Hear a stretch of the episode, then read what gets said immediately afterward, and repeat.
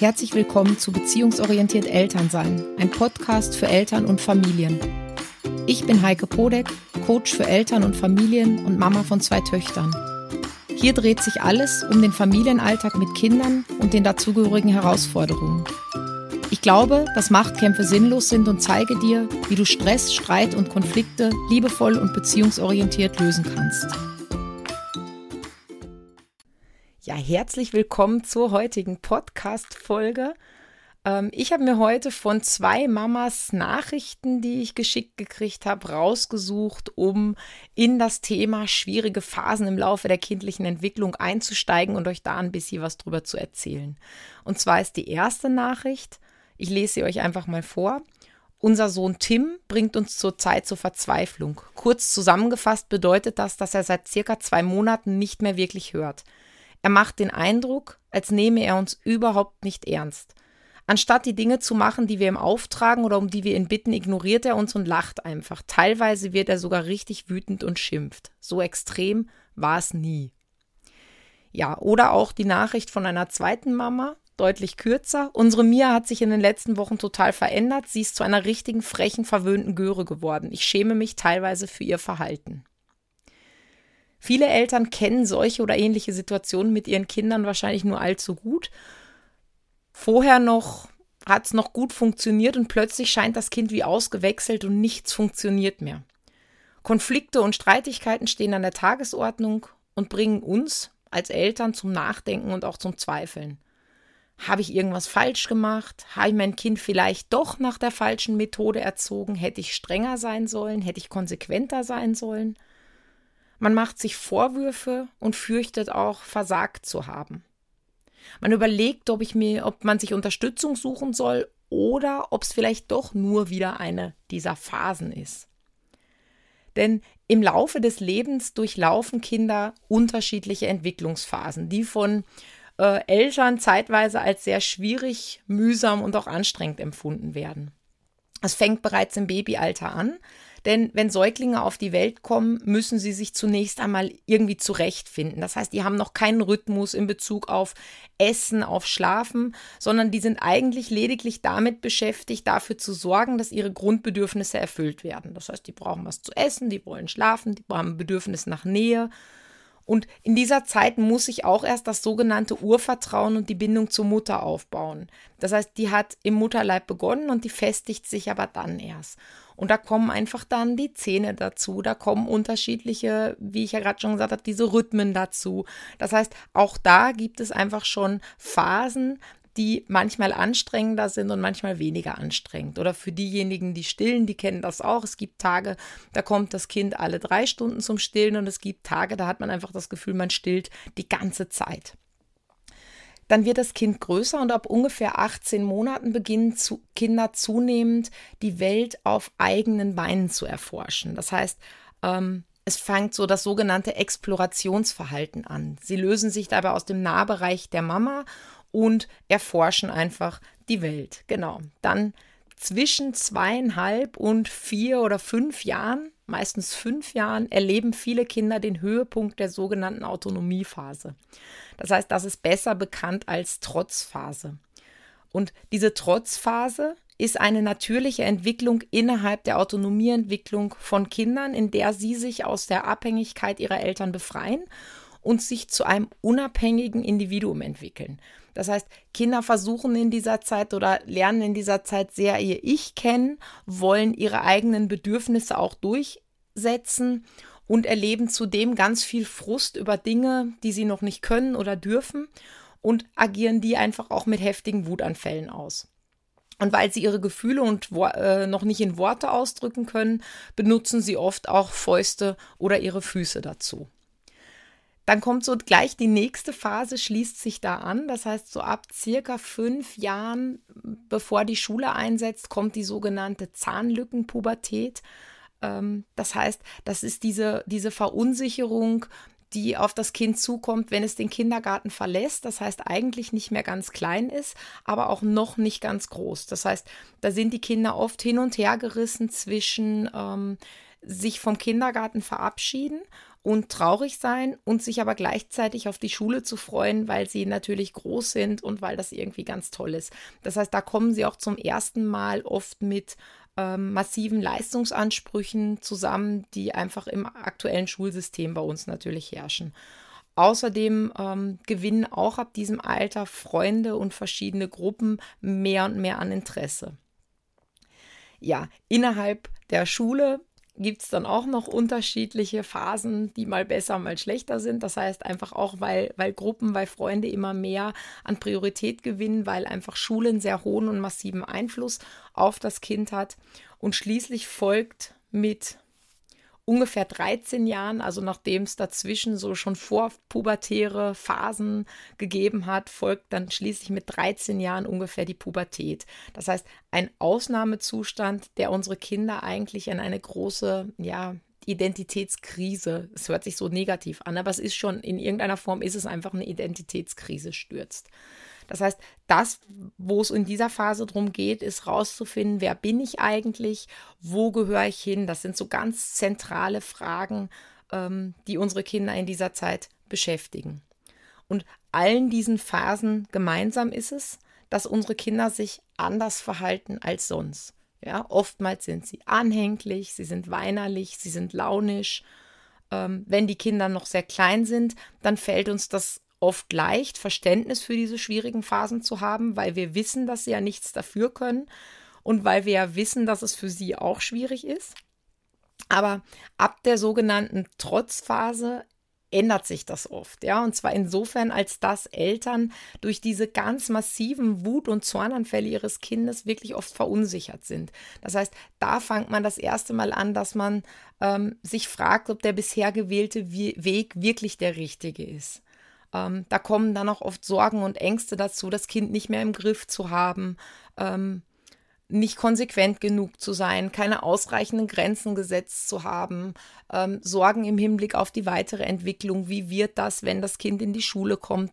Was für ein Erwachsener wird aus dem Kind, wenn es so ist, wie es sich, oder wenn es weiter so ist, wie es sich gerade verhält?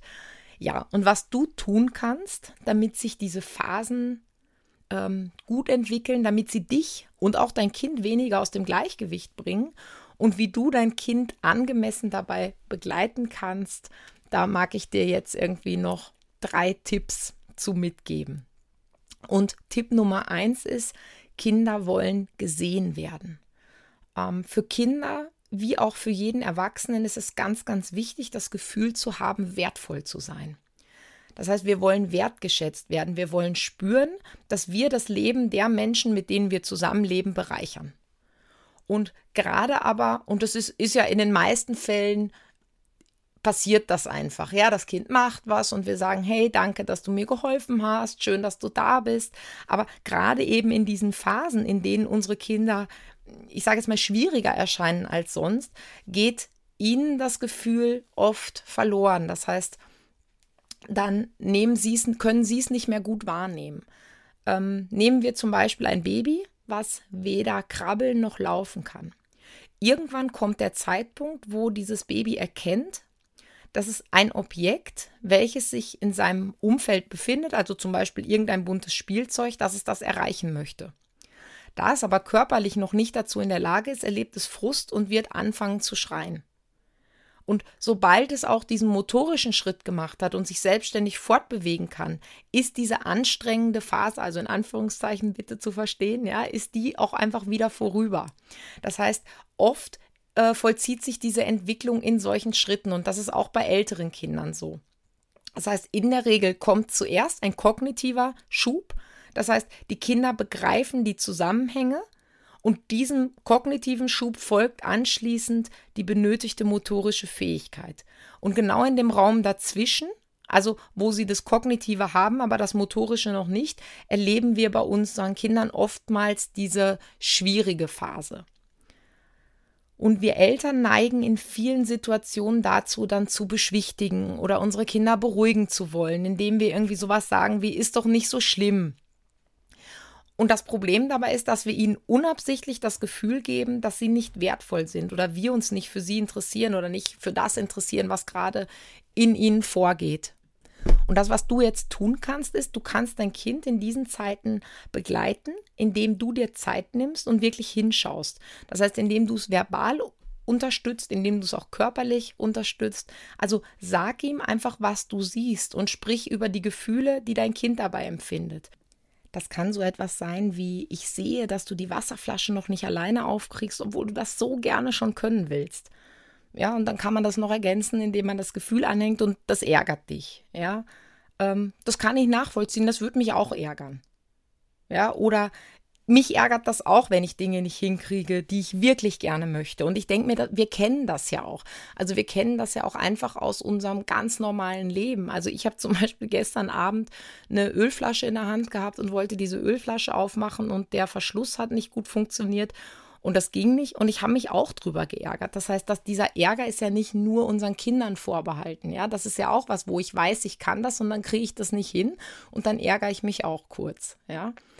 Oder wenn dein Kind ähm, von der Schule frustriert nach Hause kommt, weil es sich vielleicht über seinen Lehrer geärgert hat, dann setz dich zu ihm hin und sag irgendwie was. Puh, du ärgerst dich aber wirklich über deinen Lehrer. Erzähl mal, was war denn eigentlich los? Weil genau das ist es auch, was wir Erwachsenen uns wünschen, wenn es uns nicht gut geht. Ja, also gerade wir Mamas wünschen uns das. Ja, wir rufen die eigene Mama an, wir rufen die Schwester oder den Bruder an, wir rufen Freunde an, ja, und wollen genau das erzählen. Das heißt, wir sollen, wollen gesehen werden in dem, was bei uns ist. Und dieses gesehene Bedürfnis, ja, wenn ich sage, boah, das ist aber anstrengend und ich bräuchte jetzt eigentlich Unterstützung oder ich, ich pack's gerade nicht mehr oder ich ärgere mich aber so. Das heißt, dieses Bedürfnis gesehen zu werden, ist fast genauso viel wert wie ein erfülltes Bedürfnis. Das heißt, das ist für dein Kind ganz, ganz, ganz wichtig, da wirklich hinzuschauen, zu benennen und zu begleiten. Ja, Tipp Nummer zwei ist die Klarheit über eigene Grenzen. Ich glaube, ich habe das schon öfter in meinen Podcasts, auch sonst in meinen Blogs erwähnt, aber ich finde immer, man kann das gar nicht oft genug sagen. Also ab circa 18 Monaten beginnen ja die Kinder die Welt so auf ihren eigenen Beinen zu erkunden. Also es gibt natürlich zahllose Kinder, die schon früher laufen können, aber ähm, ab ungefähr 18 Monaten fangen sie allmählich an, sich aus dem Nahbereich der Eltern zu entfernen. Das heißt, sie erforschen die Umwelt und dieses Explorationsverhalten können wir nutzen. Das heißt, ab diesem Zeitpunkt, ja, können wir wirklich spätestens, ja, wieder beginnen, uns über unsere eigenen Bedürfnisse, über unsere eigenen Wünsche, Vorstellungen und Grenzen klar zu werden. Denn wenn du als Mama oder Papa weißt, was du willst und was okay ist und was nicht, dann kannst du auch dein Kind in schwierigen Phasen gegenüber sehr authentisch sein und dann kannst du sehr klar ihm gegenübertreten. Weil du dann einfach sehr präsent bist, weil du über dich oder mit dir sehr im Reinen bist. Das heißt, da geht es zum Beispiel auch in, der, in Bezug auf das Thema Wut und Aggression, was irgendwie in fast allen Phasen immer mal wieder auftaucht, also heftiger und manchmal auch weniger heftig. Aber das ist so, ab der Trotzphase beschäftigt das einfach viele Eltern, die sich dann überlegen, boah, wo ist eigentlich genau die eigene Grenze? Ja, und da kann man, da kann man sich vorab schon mal überlegen, ist es in Ordnung, wenn mein Kind schreibt und tobt? aber zum Beispiel bestimmte Kraftausdrücke will ich nicht hören. Oder welche Kraftausdrücke sind in Ordnung? Ja, weil ich, ich glaube, den, der Wut Worte zu verleihen, ist was, was, was Menschen brauchen. Ja, also das sieht man allein daran, wie viele, wie viele Menschen irgendwie im Auto fluchen. Ja, also dem, dem mit Worten Ausdruck zu verleihen, ist total in Ordnung. Aber welche Worte sind für mich okay? Und bei welchen sage ich, na, das übersteigt meine Grenze und das mag ich eigentlich überhaupt nicht. Oder ähm, ist es in Ordnung, wenn mein Kind sich auf den Boden schmeißt und mit den Fäusten trommelt, wenn es sich ärgert, aber Gegenstände ähm, will ich nicht, dass es die durch die Gegend schmeißt. Das heißt, je konkreter du dir deiner eigenen Grenzen bewusst bist, ja, und die können sich verändern, die können sich im Laufe der Jahre verändern, die können sich auch im Laufe der Zeit mit deinem Kind verändern oder sind unabhängig vom Alter des Kindes. Aber je klarer du dir bist, umso klarer kannst du sie deinem Kind gegenüber auch kommunizieren. Und das gibt dir und deinem Kind die notwendige Sicherheit und Orientierung, gerade in diesen schwierigen Phasen, da liebevoll und gelassen bei deinem Kind zu bleiben und auch in Beziehung zu bleiben, was ja irgendwie ganz besonders wichtig ist. Tipp Nummer drei ist eine klare und authentische Kommunikation. Und eine Möglichkeit, mit diesen Grenzen sichtbar zu werden, ist einfach zu einer persönlichen Sprache zu wechseln.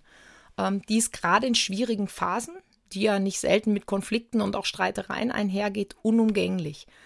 Ähm, das, was ganz viele Mamas machen, ist, sie übernehmen die Sprache ihrer kleine, kleinen Kinder und sprechen von sich in der dritten Person, sagen also Sätze wie, wie die Mama hätte gerne, hör auf damit, ja, sprich von dir als ich.